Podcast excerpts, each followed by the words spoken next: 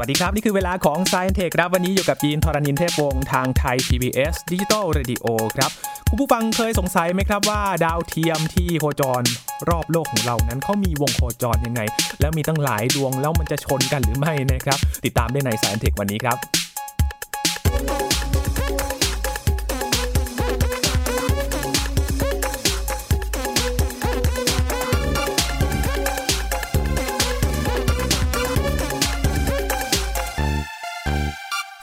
ดาวเทียมถือว่ามีประโยชน์สำหรับมนุษย์โลกของเรามากๆเลยนะครับในการสำรวจทางด้านทรัพยากรธรรมชาติทั้งการสื่อสารนะครับและรวมถึงการที่ส่งดาวเทียมไปสำรวจในรอบโลกของเราว่ามีอะไรบ้างนะครับทีนี้เรามาศึกษากันว่าการโคจรของดาวเทียมเนี่ยมันเป็นยังไงบ้างนะครับวันนี้คุยกับพี่ปองแปงครับอาจารย์อาจวรงค์จันทมาศอยู่ในสายกับเราแล้วนะครับสวัสดีครับพี่ปองแปงครับสวัสดีครับน้องยินดาวเทียมของเรานี่มีหลายดวงเหมือนกันนะครับพี่ปองแปงที่ปล่อยมาแล้วก็โคจรรอบโลกของเราใช่ฮะดาวเทียมเนี่ยมีเยอะมากๆครับตอนนี้แล้วก็ที่น้องยินเกริ่นไว้ว่ามันจะชนกันไหมเนี่ยมันเคยมีชนกันนะฮะจริงเหรอครับมีครับมันเคยเกิดผมจำปีไม่ได้แต่ว่าเป็นดาวเทียมเอ่อแต่ก่อนเราไม่คิดว่ามันจะชนกันเนี่ยแหละฮะมันก็เลยยังไม่มีองค์กรที่คอยกำกับดูแลว่าการส่งดาวเทียมจะต้องอะไรยังไงนะครับทีนี้ก็จะมีการแทร็กติดตามนะแล้วก็มีการศึกษาเรื่องวงโคจรอย่างละเอียดเพื่อไม่ให้มันเกิดการชนกันแบบในอดีตอีกครับก็ถือว่าเป็นบทเรียนสำคัญเหมือนกันนะครับในครั้งนั้นที่ทำให้ต้องมาจัดการกันใช่ฮะแต่ว่าวันนี้เนี่ยผมจะเล่าให้ฟังว่าดาวเทียมเนี่ยมันมีวงโคจรกี่แบบนะครับอืมแต่ก่อนจะไปถึงจุดนั้นเนี่ยเดี๋ยวเล่าให้ท่านผู้ฟังเข้าใจนิดหนึ่งนะครับว่าดาวเทียมเนี่ยมันเป็นใครเป็นคนคิดเรื่องดาวเทียมคนแรกของโลกตรงนี้ดีกว่าเพราะว่าเออมันดูเป็นของที่ทุกวันนี้เราใช้ดาวเทียมในการถ่ายทอดสัญญาณอะไรต่างๆนะไม่ว่าจะเป็นโทรศัพท์มือถืออินเทอร์เน็ตอะไรต่างๆนะครับแล้วก็สัญญาณโทรทัศน์นะฮะแต่ว่าใครคิดคนอะไรนั่นสิครับพี่ปองแปงยังไม่เคยรู้มาก่อนเลยถ้าเป็นไอเดียเริ่มต้นอย่างแท้จริงเลยนะฮะถ้าแบบเริ่มต้นจริงๆจังๆเลยเนี่ยเป็นในในในทางฟิสิกส์นะฮะคนที่คิดเรื่องที่สร้างความเป็นไปได้เรื่องดาวเทียมที่มาคนแรกเนี่ยก็ไม่ใช่ใครอื่นนะครับเป็นเอ่อไอแซคนิวตันนะฮะโอ้แต่หลังจากนั้นเป็นต้นมาเนี่ยก็มีหลายๆคนนะครับไม่ว่าจะเป็นนักคิดนักเขียนอย่างอาร์เธอร์ ซี คลาร์กนะฮะก็ซึ่งเป็นนักเขียนนิยายแนววิทยาศาสตร์ก็เสนอความเป็นไปได้ในการสร้างดาวเทียมขึ้นมาหรือว่า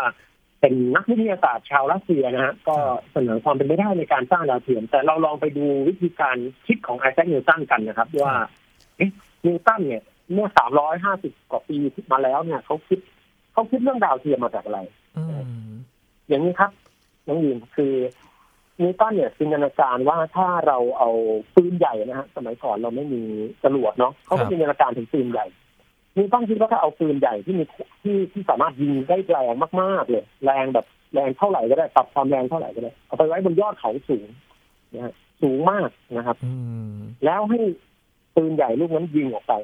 กระสุนมันก็ตกห่างออกจากภูเขาลูกนั้นจริงไหมฮะเรื่องนี้ไม่ได้แปลกอะไรแต่นิวตันจินตนาการว่าถ้าปรับความแรงมากขึ้นมันเป็นยังไงโอเคแล้วก็เดาได้ไม่ยากว่ากระสุนก็ต้องตกห่าวไปเรื่อยๆนะครับแต่คำถามคือมันจะเกิดอะไรขึ้นถ้าเราปรับความแรงให้มันแรงมากถึงจุดหนึ่งนะมีตั้งจินตนาการกันเพราะว่ากระสุนปืนใหญ่เนี่ยมันจะวิ่งนะฮะเลยอีกคาดหนึ่งของโลกแล้วมันก็จะวิ่งย้อนกลับมาที่ตัวปืนใหญ่เองได้ง่ายๆก็คือว่ากระสุนปืนใหญ่เนี่ยนะมันจะมันจะตกไม่ถึงพื้นโลกสักทีเพราะว่าในขณะที่มันจะตกเนี่ยพื้นโลกก็เหมือนจะโค้งอยู่มันไปเรื่อยๆนะครับเราเรียกว่าอยู่ในสภาพตกอยู่ตลอดเวลาหรือสิ่งที่เราเรียกว่าการอยู่ในวงโคจรเนี่ยนะนี่เป็นแนวคิดแรกของการส่งวัตถุเข้าวงโคจรนะครับคือถ้าเราสามารถปรับความแรงของอะไรสักอย่างให้มันมีความเร็วสูงมากพอนะวัตถุนั้นจะเคลื่อนที่นะครับเข้าสู่วงโคจรได้คือมันจะตกเข้าสู่พื้นโลกตลอดเวลาโดยโดยที่มันไม่เขาเรียกว่าตกอยู่ตลอดเวลาก็คือมันไม่ตกถึงพื้นก็คือมันจะโคจรไปเรื่อยๆก็คือดาวเทียมนั่นเองนะซึ่ง ในยุคต่อมาเราก็รู้จักกันดีว่าดาวเทียมดวงแรกหรือสปุตนิกหนึ่งเนี่ยก็ก็ถูกส่งออกจากโลกของเรานะครับโดยสหภาพโซเวียตแต่คำถามคือแล้ววงโคจรมีกี่แบบคำตอบคือมีหลายแบบมากๆแล้วก็ต้องอธิบายน้องยินนิดนึงว่าการจะอธิบายเรื่องวงของโคจรของดาวเทียมให้ครบถ้วนเนี่ยก็ก็เป็นเรื่องยากนะครับเพราะว่าวงโคจรมันเยอะจริงๆแต่ว่าถ้าจะให้แบ่งนะฮะเราอาจจะแบ่งวงโคจรได้สามช่วงนะครับเออ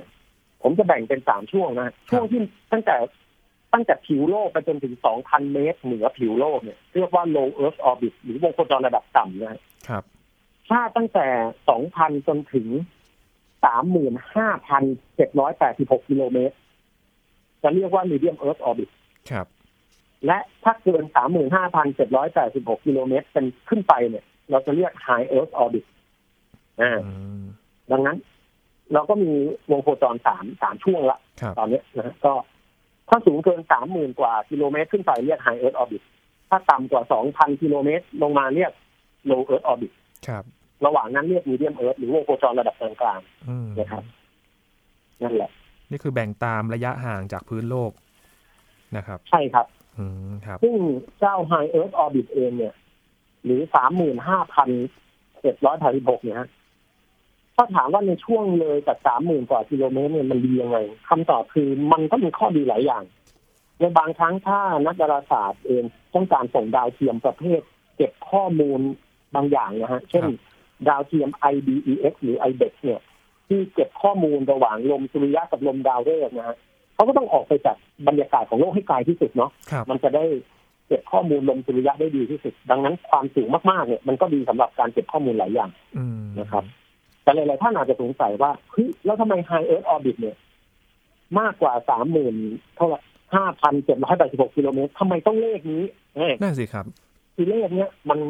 เอ๊ะมันดูแบบเจาะจงมากเลยคำตอบก็คือนี้ครับน้องยินครับคือถ้าเราส่งดาวเทียมไปที่ความสูง สามหมื่นห้าพันเจ็ดร้อยแปดสิบหก กิโลเมตรพอดีเป๊ะเลยถ้าเราส่งดาวเทียมไปตรงนั้นเนี่ยอัตราการโคจรของดาวเทียมรอบโลกมันจะเท่ากับอัตราการหมุนรอบตัวเองของโลกพอดีเป๊ะโอ้นะฮะคืออธิบายเชิงโหราศาสตร์ง่ายๆดาวเทียมเนี่ยยิ่งอยู่ห่างจากโลกมันยิ่งมันยิ่งหมุนช้ามันยิ่งโคจรช้ามันยิ่งกวาดมุมได้ช้าเลยนะแต่พอมันอยู่เข้าใกล้โลกเนี่ยมันก็จะกวาดได้เร็วขึ้นแต่ถ้าที่ความความความสูง สามหมื่นห้าพันเจ็ดร้อยแปดสิบหก กิโลเมตรเนี่ย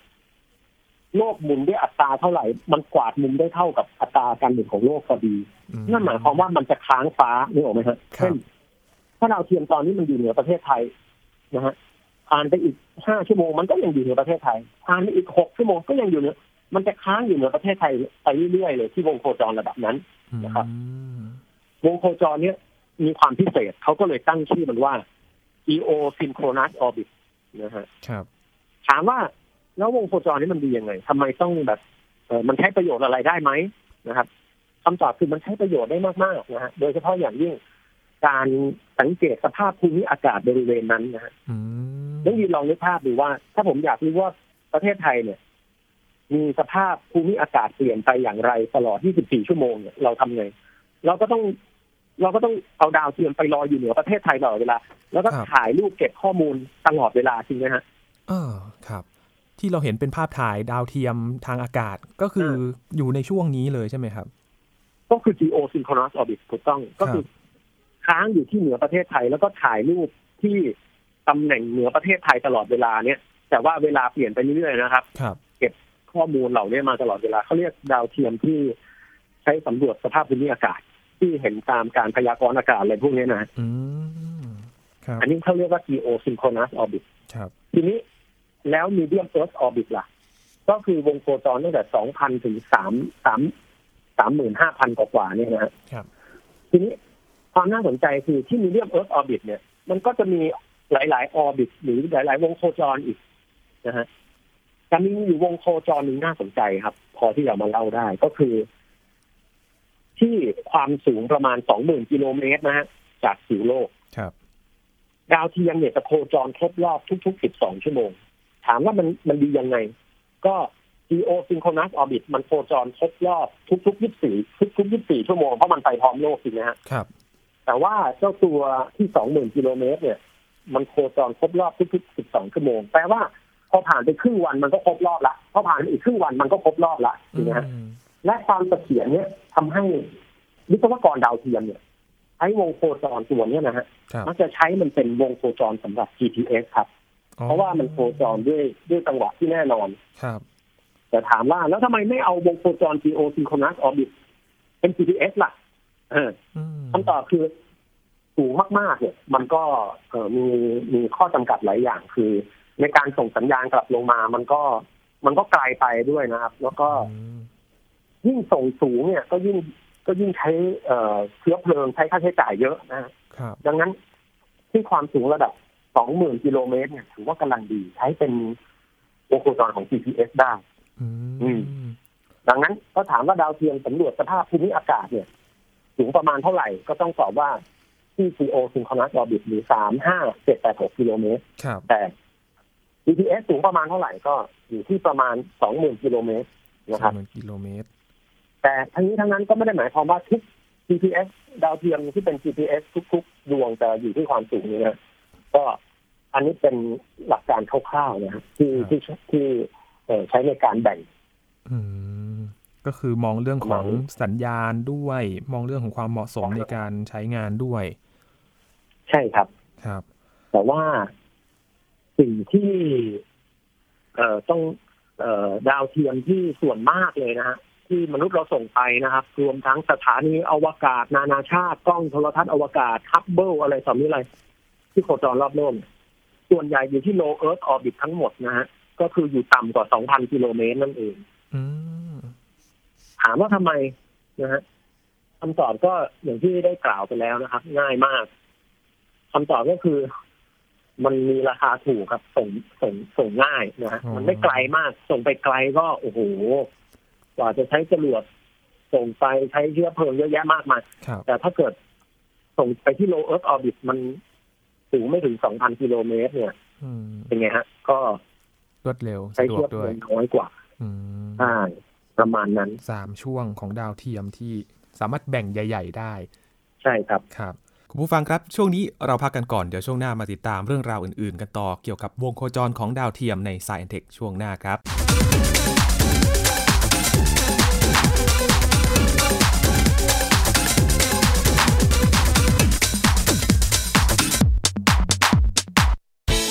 ที่คุณอย่ามาถามอะไรที่เซิร์ชเจอใน Google เออถามกูรูในสิ่งที่ Google ไม่มี ที แคส คีย์เวิร์ดสำคัญเลย ที แคส คือระบบการคัดเลือกค่ะดังนั้นถ้าเราบ่นกันเรื่องของการสอบที่ซ้ำซ้อนมันไม่ได้เกี่ยวโดยตรงกับ ที แคส อ๋อเราไปโทษ ที แคส เขาไม่ได้ไม่ได้เพราะเขาไม่ใช่ข้อสอบถูกต้อง ที แคส คือระบบการคัดเลือกอยากให้ฟังจะได้รู้จากกูรูด้านการศึกษาโดยณัฐยาเพชรวัฒนาและวรเกียรตินิ่มมากในรายการทีคุณ ที แคส ทุกวันเสาร์ สิบหกนาฬิกา นทางไทย พี บี เอส Digital Radio ฟังสดหรือย้อนหลังทางแอปพลิเคชันไทย พี บี เอส Radio และ ดับเบิลยู ดับเบิลยู ดับเบิลยู ดอท ไทย พี บี เอส เรดิโอ ดอท คอม เพียงแค่มีสมาร์ทโฟนก็ฟังได้ไทย พี บี เอส Digital Radio สถานีวิทยุดิจิทัลจากไทย พี บี เอสเพิ่มช่องทางง่ายๆให้คุณได้ฟังรายการดีๆทั้งสดและย้อนหลังผ่านแอปพลิเคชัน Thai พี บี เอส Radio หรือ ดับเบิลยู ดับเบิลยู ดับเบิลยู ดอท ไทย พี บี เอส เรดิโอ ดอท คอม Thai พี บี เอส Digital Radio Infotainment for all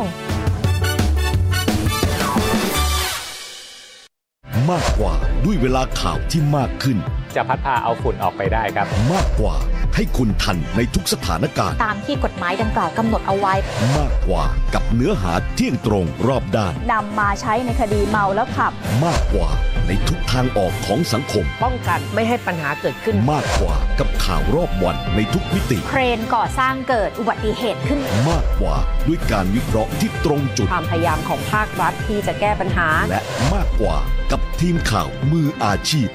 ข่าวไทย พี บี เอส ให้คุณได้มากกว่า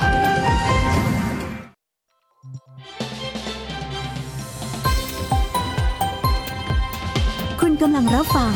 ไทย พี บี เอส Digital Radio วิทยุข่าวสารสาระเพื่อสาธารณะและสังคม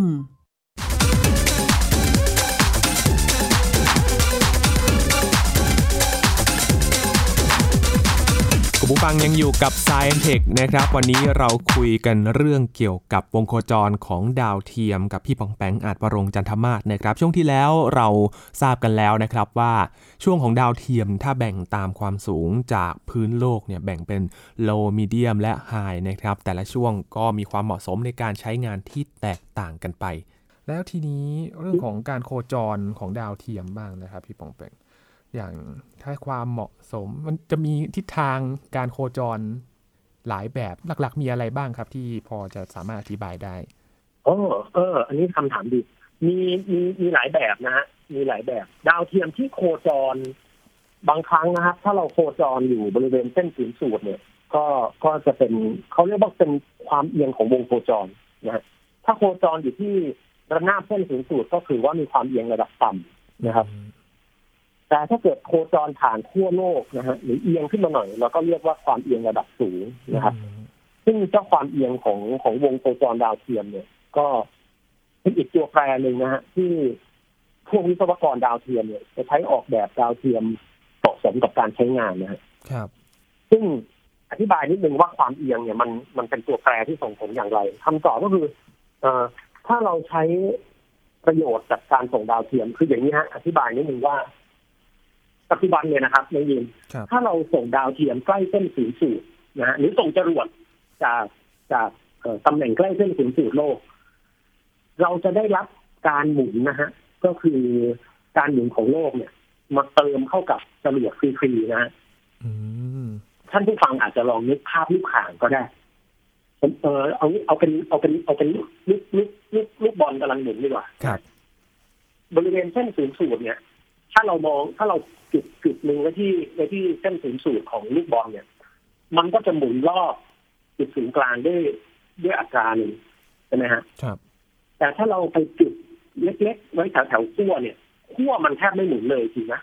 อ๋อใช่มันก็หมุนแหละแต่ว่า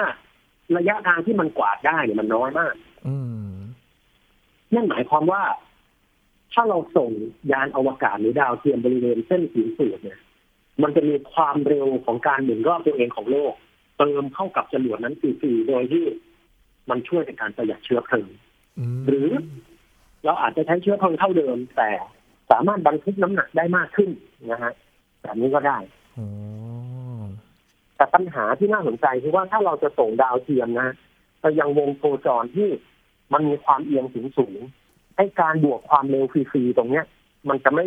จะไม่ค่อยส่งผลให้เกิดประโยชน์อะไรละนะฮะที่ง่ายคือดาวเทียมที่มันมีความเอียงสูงสูงที่มันโคจรผ่านขั้วโลกเหนือขั้วโลกใต้อะไรแถวเนี้ยนะดาวเทียมเหล่านี้ต้องใช้เชื้อเพลิงในการส่งค่อนข้างมากนะครับมีค่าใช้จ่ายค่อนข้างสูงแต่เขาก็ส่งกันนะฮะเพราะว่าหลายๆครั้งดาวเทียมที่ที่จะทำงานโคจรในความเอียงต่ำๆเนี่ยมันมีขีดจำกัดการใช้งานอยู่นะครับแล้วก็วงโคจรแบบอื่นๆก็มีนะฮะที่ผมยังไม่ได้เล่าแต่ว่าอาจจะไม่มีเวลามากพอแต่ว่ามีความน่าสนใจเช่นโมนิยาออร์บิทหรือว่าจุดลาการานนะฮะจุดลาการานนี่ก็น่าสนใจไว้มีโอกาสผมมาเล่าต่อนะครับแต่ยินเห็นการเคลื่อนที่ของดาวเทียมแบบหนึ่งครับพี่ปองแปงที่มันจะเหมือนลักษณะเหมือนซิกแซกขึ้นลงขึ้นลงเหนือใต้เหนือใต้คำว่าขึ้นลงหมายถึงจากที่ที่โลกเหนือไปยังที่โลกใต้ใช่ไหมครับผมอ่าอย่างนี้เรียกว่าเขาเรียกว่าดาวเทียมที่มีวงโคจรแบบความเอียงสูงนะครับถ้าความเอียงสูงมากๆอาจจะเรียกว่าโพล่าออร์บิทก็ได้นะแบบนี้อืมอันนี้ก็สำหรับท่านที่สนใจก็ลองลองหาในคำว่าโพล่าออร์บิทดูนะฮะอันนี้คือสิ่งที่ยินน้องยินพูดเลยก็คือเอ่อวงโคจรที่มันโคจรเฉียดขั้วโลกอย่างนี้เรียกโพล่าออร์บิทครับทีนี้มีสงสัยอย่างหนึ่งครับในเรื่องของการที่จัดการวงโคจรของดาวเทียมแต่ละดวงทุกๆดวงเนี่ยมีหน่วยงานไหนที่เขาเป็นคนจัดการหรือว่ามีความร่วมมืออะไรระหว่างประเทศกันบ้างไหมครับตรงนี้มีฮะผมจำชื่อไม่ได้แต่เป็นหน่วยงานที่ทำหน้าที่ดูแลทราฟฟิกหรือการการโคจรของดาวเทียมไม่ให้คอยจับตาดูนะครับแล้วก็ดูเรื่องวงโคจรไม่ให้ การส่งไปซ้ำซ้อนไปชนกันมีครับมีผมจำชื่อไม่ได้แล้วต้องขอขอโทษทีแต่ว่ามีอยู่นะฮะเพราะถ้าไม่มีหน่วยงานแบบนี้เนี่ยโอ้โหดาวเทียมเป็นอะไรที่แต่ละประเทศนี่ล่าสุดเมื่อประมาณเอ่อกลางเดือนพฤษภาคมเนี่ยนะครับในดีครับก็ตัว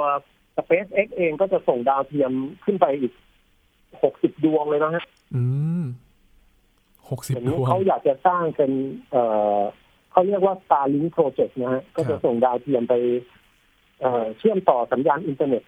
ให้ให้แบบมันครอบคลุมทั่วทั้งโลกอะไรเงี้ยนะครับแน่นอนพวกนี้ต้องมีการจัดการเป็นอย่างดีไม่งั้นเราก็โอ้โหปนกันขึ้นมาทีก็มันเสียหาย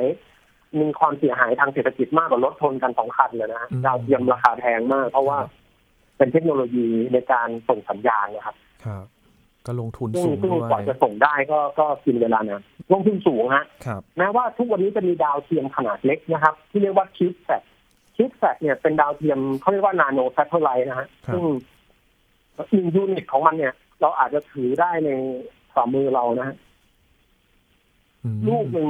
คิปแฟตลูกนึงใหญ่ประมาณแบบเออผมเปรียบยังไงดีเปรียบประมาณแบบเหมือนส้มเหมือนส้มผลใหญ่ๆก็ผลหนึ่งอะไรเงี้ยนะครับขนาดเท่านี้เลยใช่ก็แต่เดี๋ยวนี้คิวบแซดก็มีราคาไม่แพงโรงเรียนโรงอะไรเงี้ยฮะเขาก็เริ่มมีการศึกษาวิจัยพวกมหาวิทยาลัยที่ได้รับทุนมาในต่างประเทศนะครับก็ศึกษาคิวบแซดเพื่อทำการทดลองเชิงวิทยาศาสตร์เก็บข้อมูลเกี่ยวกับชั้นบรรยากาศโลกอะไรเงี้ยเยอะแยะมากมายละตอนนี้ดาวเทียมมีแนวโน้มจะราคาถูกลงเรื่อยๆฮะแต่ว่าถึงอย่างไรการชนกันก็เป็นสิ่งที่ต้องหลีกเลี่ยงอย่างดีนะครับมีความน่าเป็นห่วงเกี่ยวกับดาวเทียมที่โคจรรอบโลกเราในขณะนี้ไหมครับว่ามันจะมีจำนวนเยอะมากเกินไปหรือเปล่าอะไรอย่างเงี้ยพี่วงแปงถ้าเยอะมากเกินไปเนี่ยคงคงไม่เกินไปตราบใดที่การใช้งานเนี่ยมันจำเป็นแต่ว่าอย่างตัวบริษัทสตาร์ที่ที่อีลอนที่ SpaceX จะส่ง Starlink ไปหลายๆดวงเนี่ยนะครับก็ข่าวที่ออกมาก็เห็นว่าจะส่งต่ำกว่า Low Earth Orbit ทั่วไปนิดนึงนะฮะเพราะว่าอันนี้เป็นเรื่องน่าเป็นห่วงสิ่งที่น่าเป็นห่วงไม่ใช่ดาวเทียมเยอะไปครับแต่มันอยู่ที่ว่าดาวเทียมที่มันโคจรอยู่เนี่ยหลายๆครั้งเนี่ยมันก่อให้เกิดขยะอวกาศนะฮะคือการชนกันของดาวเทียมตอนที่ผมบอกนั้นเนี่ยนะฮะเศษดาวเทียมต่างๆเนี่ยมันพุ่งออกมาด้วยความเร็วสูงมากเร็วแค่ไหนก็เร็วมากกว่ากระสุนปืนนะฮะโอ้เอาง่ายๆก็คือว่าดาวเทียมดวงนึงเนี่ยสามารถโคจรรอบโลกนะฮะได้ภายในที่ Low Earth Orbit เนี่ยมันก่อนมันก่อนสิบสองชั่วโมงแน่นอนคือหนึ่งรอบโลกอาจจะแค่ไม่ถึง สามถึงสี่ ชั่วโมงอาจจะชั่วโมงครึ่งหรืออะไรนี้เลยนะฮะดังนั้นคือความเร็วมันสูงมากขยะอวกาศพวกนี้มันก็จะสามารถส่งผลเสียต่อดาวเทียมอื่นๆที่เราจะส่งไปในอนาคตได้นะซึ่งตัวขยะอวกาศเองบางครั้งก็มาจากดาวเทียมชนกันบ้างมาจากวัตถุอวกาศที่มันนี่แต่ผงสีนะฮะยินที่แบบมันเกิดหลุดกระเทาะออกมาบ้างอะไรบ้างพวกนี้ครับพวกนี้ก่อให้เกิดขยะอวกาศได้หมดเลยแล้วแสดงว่าเศษเล็กๆเนี่ยก็สามารถไปทำอันตรายให้กับดาวเทียมดวงอื่นๆได้ด้วยใช่ครับจริงๆต้องบอกว่ามีการศึกษาผลของขยะอวกาศต่อโครงการอวกาศต่างๆเยอะนะฮะครับเออเราเคยพบเห็นขยะอวกาศนะฮะที่พุ่งเข้าชนกระสวยอวกาศนะฮะแล้วก็มันก็เป็นเป็นเป็นรูใหญ่เลยนะฮะแต่ว่าไม่แต่เขาก็ป้องกันไว้แล้วแล้วก็มีไปพุ่งชนกับพวกแผงโซลาร์เซลล์ของดาวเทียมอื่นๆนะฮะมันก็ทำให้อายุการใช้งานของดาวเทียมอะไรต่างๆนานาก็ลดลงไปอะไรพวกนี้นะครับดังนั้นเรื่องขยะเรื่องดาวเทียมเยอะนี่ก็อาจจะน่ากังวลในแง่ที่ว่ามันจะก่อให้เกิดขยะอวกาศหรือเปล่าเพราะตอนนี้เวลามีขยะอวกาศที่อยู่รอบโลกเนี่ยไม่มีใครเอาลงมาได้ครับยินอ๋อวิธีจัดการยังไม่มีใครที่เข้ามาจัดการอะไรได้มากเท่าไหร่ใช่ฮะก็แต่ถามว่ามีงานวิจัยอยู่ไหมก็มีงานวิจัยพยายามเอ่ออาจจะคิดวิธีเอาหุ่นยนต์ไปเก็บลงมาไปอะไรแต่ตอนนี้พอคิดทางเรื่องเอ่อทางเศรษฐศาสตร์ด้วยอะไรด้วยเนี่ยอาจจะยังไม่คุ้มค่าเท่าไหร่นะครับแล้วขยะอวกาศก็คือความท้าทายอยู่อย่างนึงก็คือนอกจากมันอยู่สูงอยู่ไกลแล้วก็เร็วเนี่ยมันจะมีขนาดเล็กตั้งแต่ผงสีจนถึงก้อนใหญ่ๆเอ่อเท่ากำปั้นหรือแม้แต่ใหญ่เป็นเกือบเมตรอะไรเงี้ยมันพวกนี้มีหลายไซส์มากจะเอาอวกาศหลายไซส์มากก็อันนี้ก็เป็นความท้าทายสำหรับอนาคตนะครับว่าถ้าถ้า คือในอนาคตเนี่ยยังไงขยะอวกาศจะต้องเยอะขึ้นอยู่ดีเพราะว่าดาวเทียมเองถ้ามันหมดอายุการใช้งานหลายๆดวงก็ต้องกลายเป็นขยะอวกาศนะครับก็เป็นอีกเรื่องหนึ่งที่ต้องต้องยังยังต้องฝากไว้ก่อนนะครับสำหรับหน่วยงานที่เกี่ยวข้องว่าจะจัดการยังไงเกี่ยวกับขยะอวกาศที่เกิดขึ้นจากดาวเทียมที่ไม่ใช้งานแล้วหรือว่าเศษดาวเทียมที่เกิดจากการชนกันก็ตามใช่ครับครับวันนี้ต้องขอบคุณมากเลยนะครับที่ได้ความรู้เรื่องของดาวเทียมนะครับระดับการโคจรของดาวเทียมแล้วก็เส้นทางการโคจรของดาวเทียมด้วยจริงๆมีเยอะมากกว่านี้มากๆเลยนะครับคุณผู้ฟังแต่ว่าเวลาอาจจะยังน้อยไปไม่สามารถเล่าได้หมดนะครับพี่ปองแปงครับผมครับเดี๋ยวโอกาสหน้าอาจจะนำมาเล่ากันอีกนะครับวันนี้ขอบคุณมากๆเลยนะครับพี่ปองแปงอันวรงค์จันทมาศนะครับที่มาให้ความรู้กับเราในวันนี้ครับน้องยีนขอบคุณมากครับครับนี่คือ Science Tech ประจำวันนี้ครับคุณผู้ฟังติดตามรายการย้อนหลังนะครับกันได้ที่ ดับเบิลยู ดับเบิลยู ดับเบิลยู ดอท ไทย พี บี เอส เรดิโอ ดอท คอม นะครับและคุณผู้ฟังติดตามรายการ Science Tech นะครับเป็นประจำทุกวันจันทร์ถึงศุกร์ครับเวลา สิบเอ็ดนาฬิกาสามสิบนาทีที่นี่ครับ Thai พี บี เอส Digital Radio วันนี้ยีนธรณินทร์เทพวงศ์ลาไปก่อนนะครับสวัสดีครับ